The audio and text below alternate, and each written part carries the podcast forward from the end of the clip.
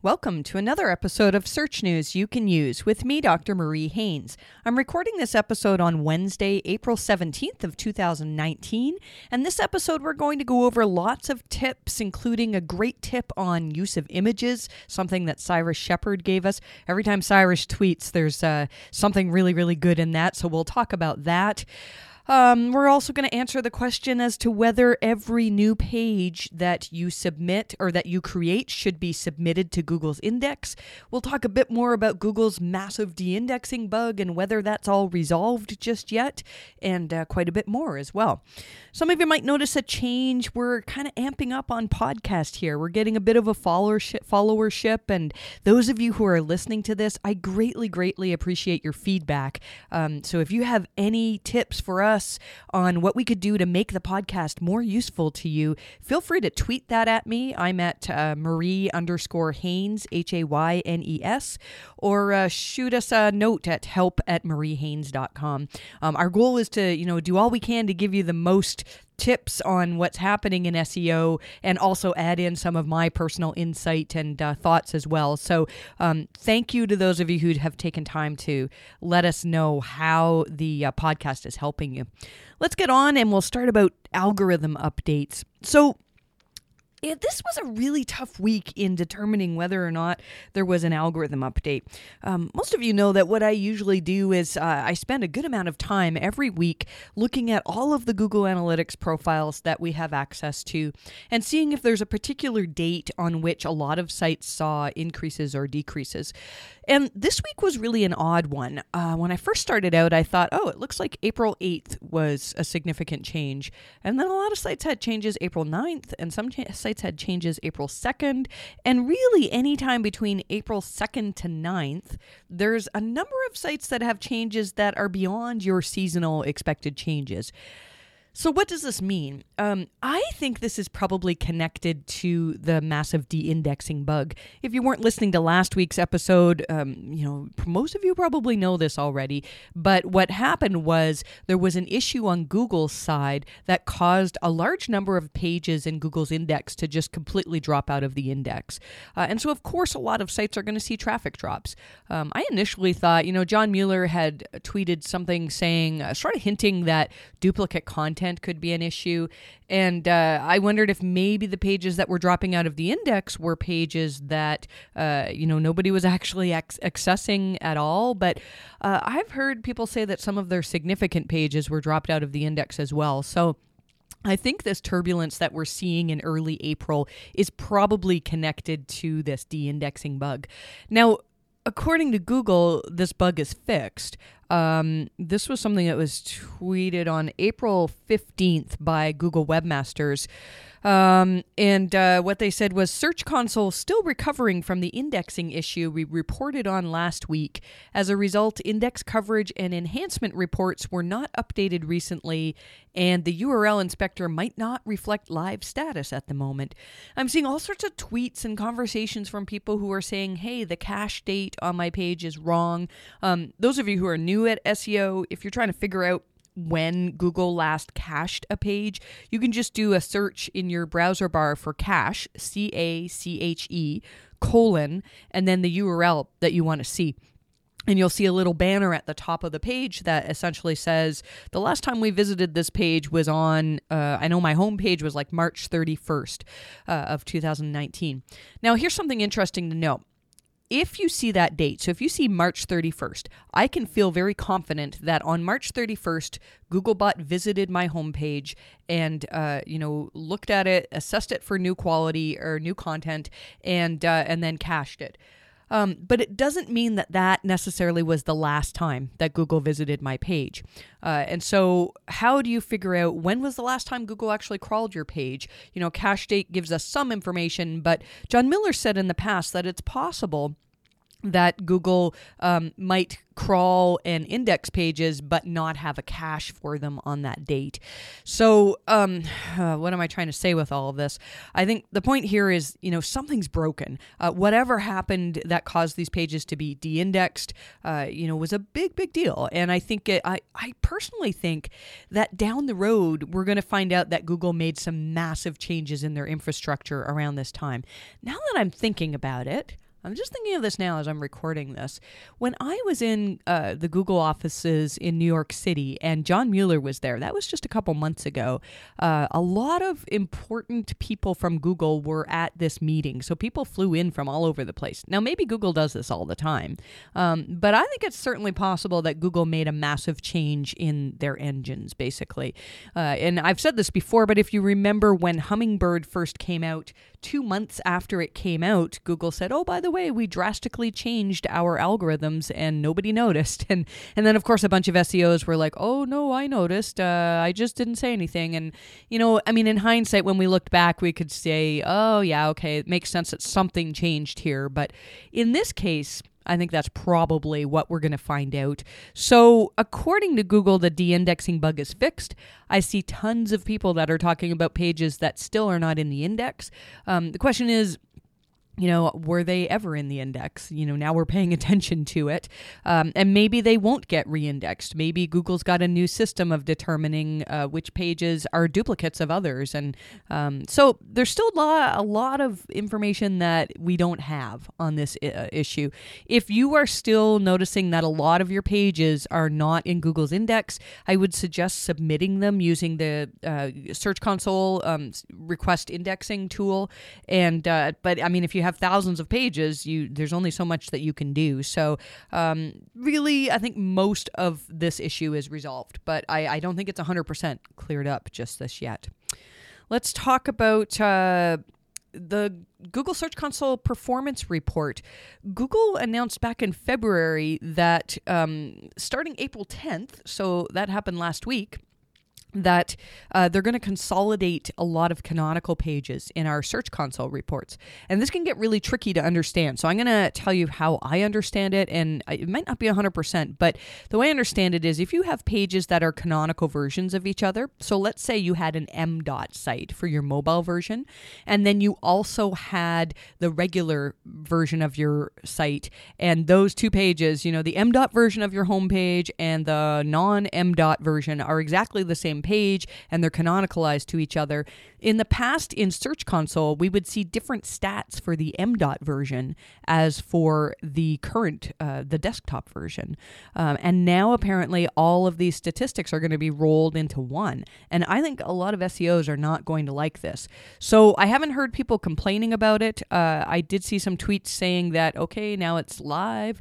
Um, we'll see. Uh, so pay attention to that. You know, if you have a lot of, especially if you're like an e commerce store and you have a lot of faceted uh, URLs uh, using different parameters and whatnot, you might find that um, your reporting is significantly different. So we'll probably have more to report on that in the months coming. There's a lot of talk about AMP lately. I think there was a big AMP conference, perhaps in Tokyo. I'm not sure exactly where it was, but there was a big AMP conference uh, recently. And um, one of the news, uh, one of the things is uh, that we are now soon going to be able to use JavaScript on AMP pages.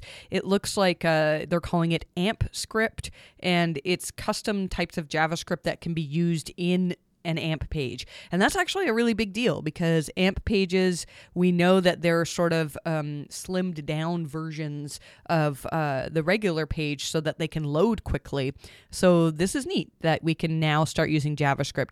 Uh, I'm not going to go further on that because that's more of a developer topic, but I thought it would be something that most of us would want to, to, to know about. I know a lot of you are not fans of AMP, but I don't think it's going away anytime soon.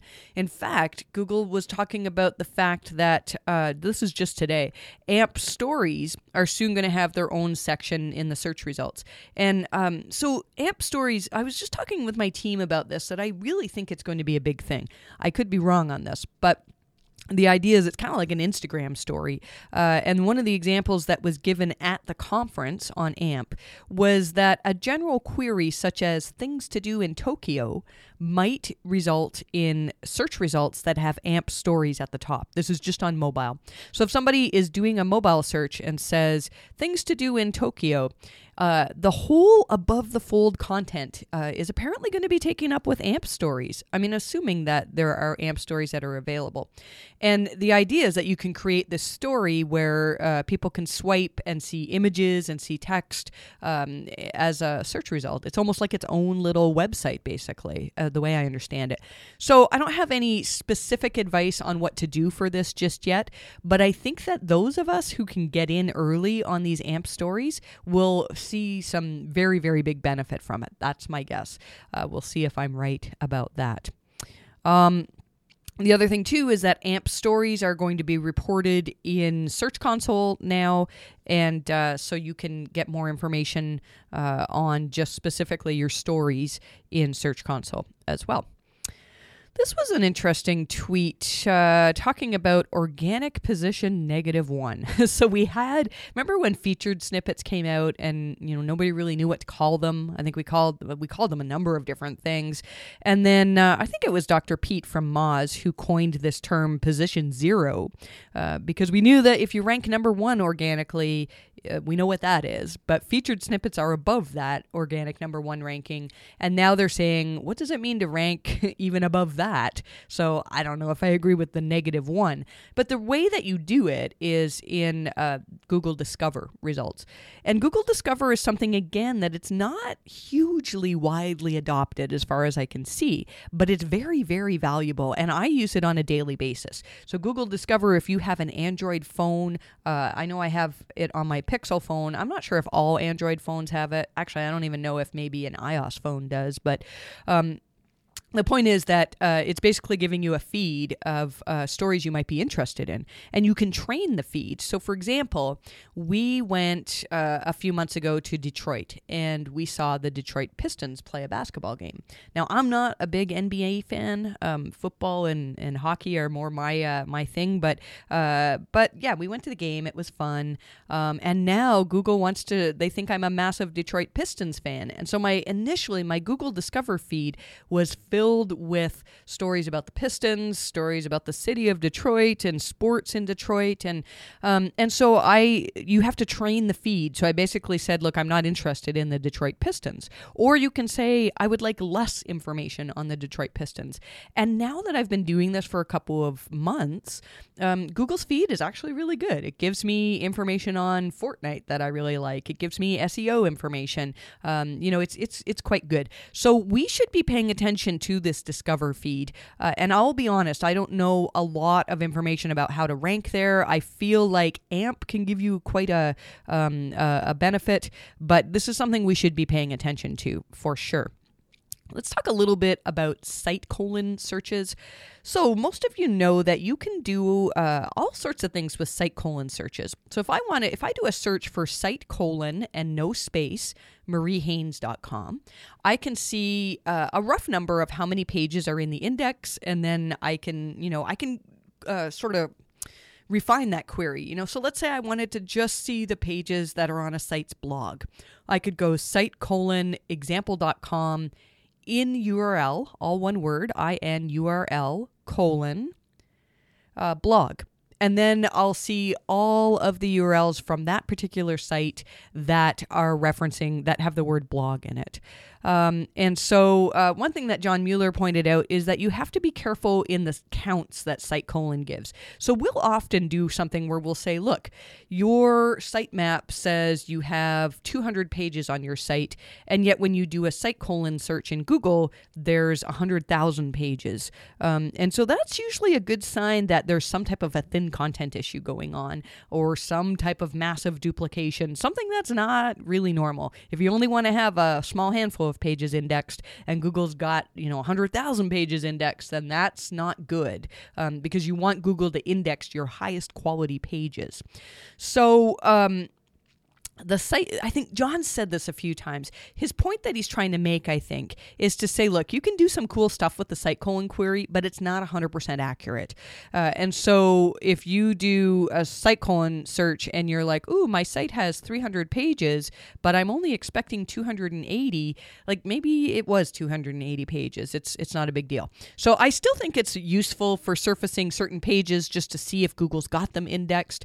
Um, but we should not be uh, putting a lot of stock in the actual number that it gives us, um, unless it's wildly different than what we're expecting to see. Somebody asked John Mueller in Reddit about uh, use of block quote. So, block quote is an HTML feature um, similar to uh, bolding or um, italics, something like that. And you can use block quote to basically say, hey, we're quoting somebody here. Uh, and, you know, in some WordPress themes, it'll make the um, the css will make it so that it's it's got a nice curly bracket around it and it looks very much like a quote. But somebody asked john mueller whether using block quote would help google to recognize that hey i'm not stealing this content i'm just quoting somebody. And uh, i'm going to read john's response out here Google doesn't treat block quote or any of the other elements in a special way when it comes to quoting other pages. The important part is really just to make sure that whatever you're publishing has unique value of its own. If it's just a rehash of someone else's content, quoting it with no added value, then that doesn't really leave a good impression neither to Google or users. For example, if someone were to take this reply and copy it one to one, that's actually kind of ironic because this is in our newsletter. We did take his quote and we copied it one to one. So he says, and add more information on how duplicate content in general is handled by search engines, um, then that could be quite useful. So here's the point John's saying that if you uh, want to quote somebody, that's fine. You know, as long as you're not taking their entire quote and that's your entire article. Um, if your entire article consists of things that people can just find on other documents, then that's not a good thing. Um, putting it in block quote doesn't give it any special. It's not like Google says, "Oh, okay, I see you're quoting, so we're not going to treat this as duplicate content." You know, it's so use block quote. I I kind of use that as a design element. Um, I don't think it has any impact in uh, Google's assessment of quality for a page or a page's ability to rank. Does Google use HTML to text ratio in ranking? So, a lot of the audit tools um, we use, uh, we've been using a lot lately the SEMrush site audit to do a, a quick crawl of a site. And uh, they'll often tell us that certain pages have a low text to HTML ratio. So that means, uh, just like it sounds, that uh, if you look at the ratio of how much actual text is on the page for a user to read as compared to the other elements on the page, uh, it, sometimes it can be a way to find the thin content on your site. But it's important to know that just because a tool flags a page as low text to HTML ratio, it doesn't mean necessarily that that page is thin. Uh, and so so what we do is we'll use that section of the SEMrush report to essentially say, um, okay, let's look at these pages, and then we make a manual decision. We make a decision with our brains as opposed to a tool to say, like, is this a page that somebody would want to land on from search? Um, and if you know they have lots of these pages where they have low text to HTML ratio and nobody's ever landing on them, you know, we'll often look at Google Analytics data to to determine that as well. Then these might be thin we're really finding one of the best ways to find thin content for a site is to look in Search Console in uh, the index coverage report. And it'll tell you the pages that are discovered. I think it says crawled, but not currently indexed. Uh, and a lot of the time, these pages that are low text to HTML ratio will appear in there as well. So, again, it's not like you can say, oh my goodness, Google crawled this page and they didn't index it, it must be low quality. Um, but if you look at the patterns, and what we'll often see is that a site will have many, many pages that fit this exact pattern. Uh, and so um, I think it's just something to know. Uh, I, again, like it's it's something that can help you make decisions, but we wouldn't make decisions based 100% on this metric. Somebody asked John Mueller on Twitter about uh, a page that they were trying to run through um, gosh, I want to say fetch and render, but I think now it's what is it called in the new Search Console?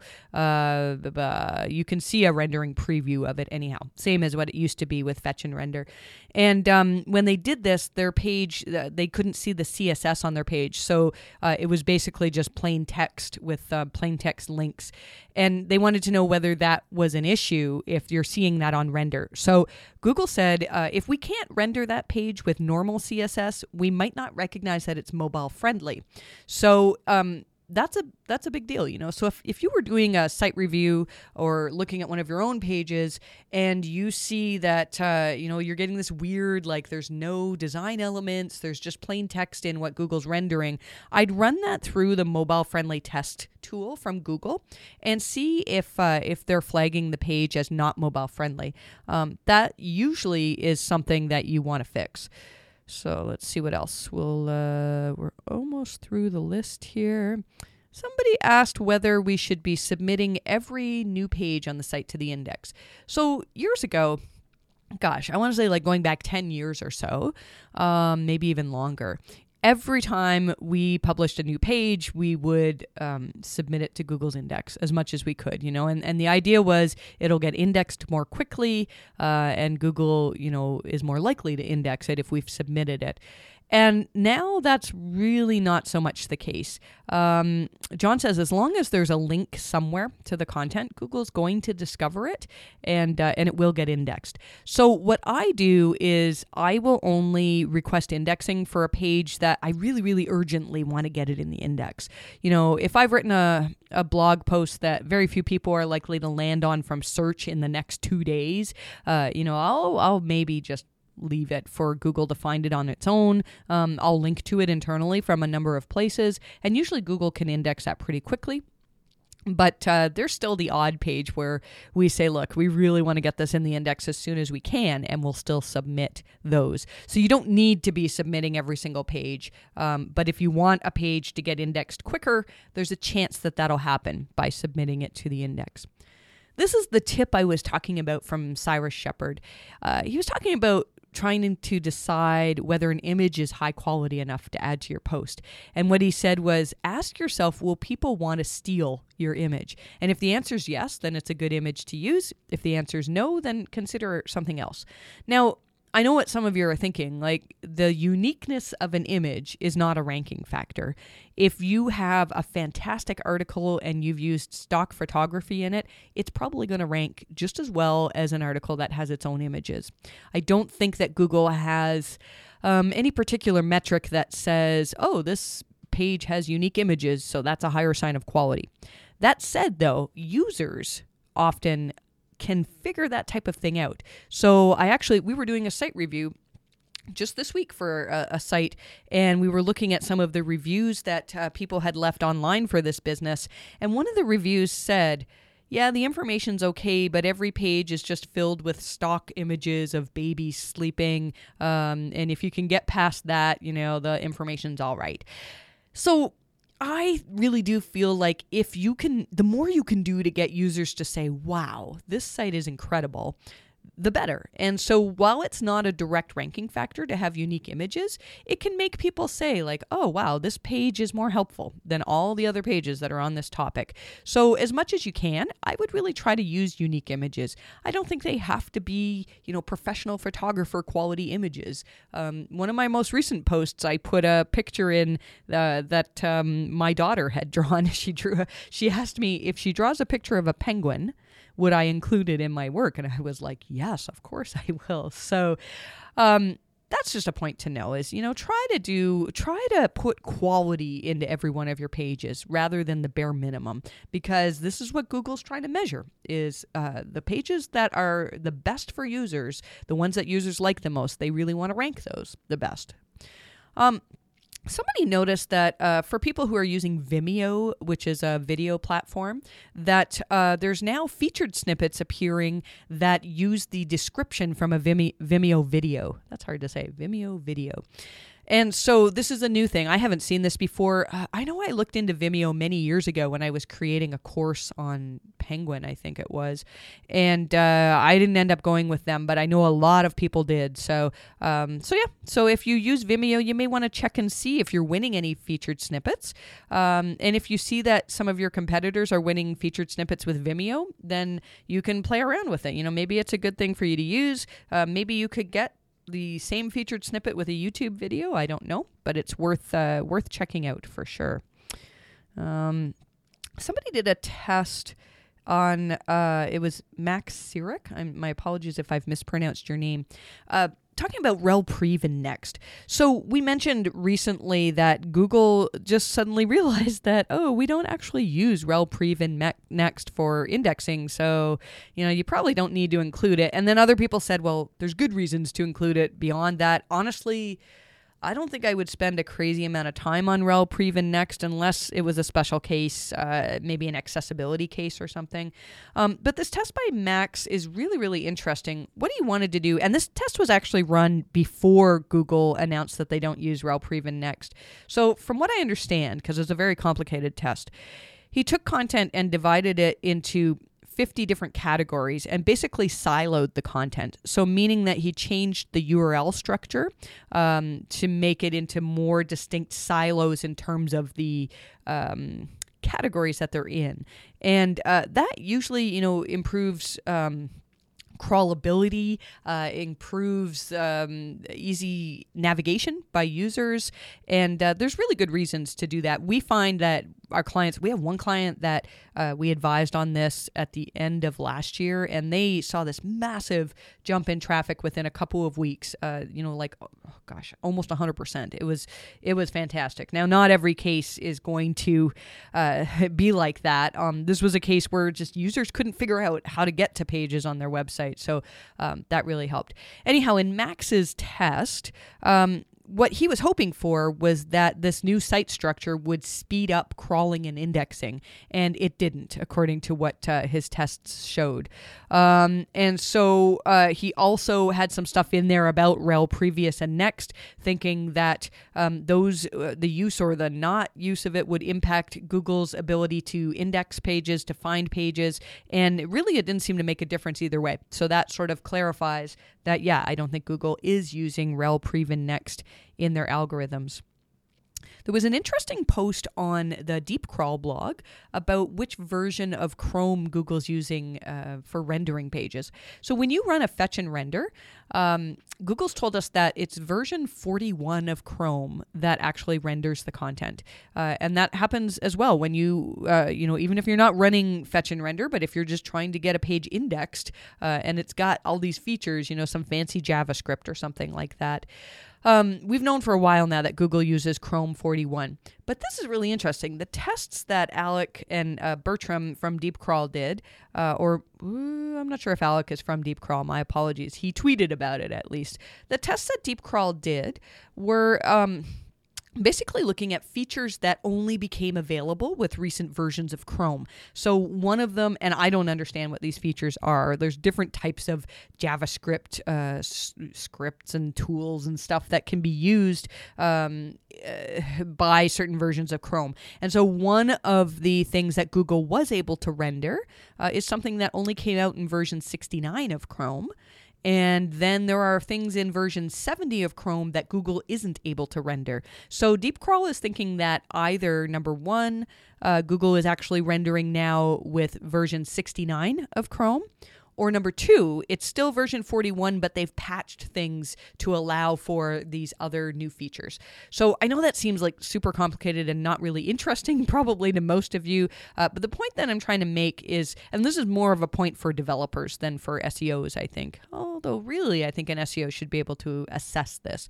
Is if you're rendering pages um, and you're, you know, you're trying to figure out if you have content on your page that is dependent on some funky JavaScript or some other tool or widget, you really, really need to make sure that Google is able to render that. So let's say you had content that was in some sort of a light box, and the light box used this really fancy JavaScript uh, to be seen. Um, if that content is important to the page, you really, really want to make sure that Google can see the content and can understand what it is. And again, fetch and render, or in new Search Console, just um, requesting a screenshot of the page really should tell you uh, whether everything's rendering properly. Okay, a couple more things here. Um, YouTube, I you know this is not really an SEO thing, but I think a lot of you will find it interesting. They're actually testing some new metrics now to determine which videos they should rank uh, highly. And at this point, um, prior to this test, really their rankings are based on views and uh, comments and likes. It's basically user engagement. But this new internal metric, they call it quality watch time. And it's apparently taken them two years to develop this. And what they're trying to do is figure out which type of content um, really, really uh, means that people are enjoying it, that, that there's quality watch time.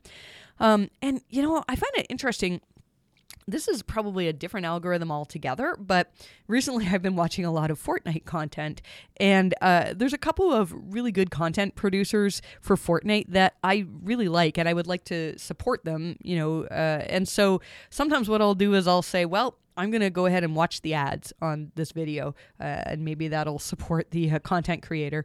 Um, and what I found was after I did that for a couple of days, all of a sudden Google, instead of showing me eight second ads, they're showing me 30 second ads.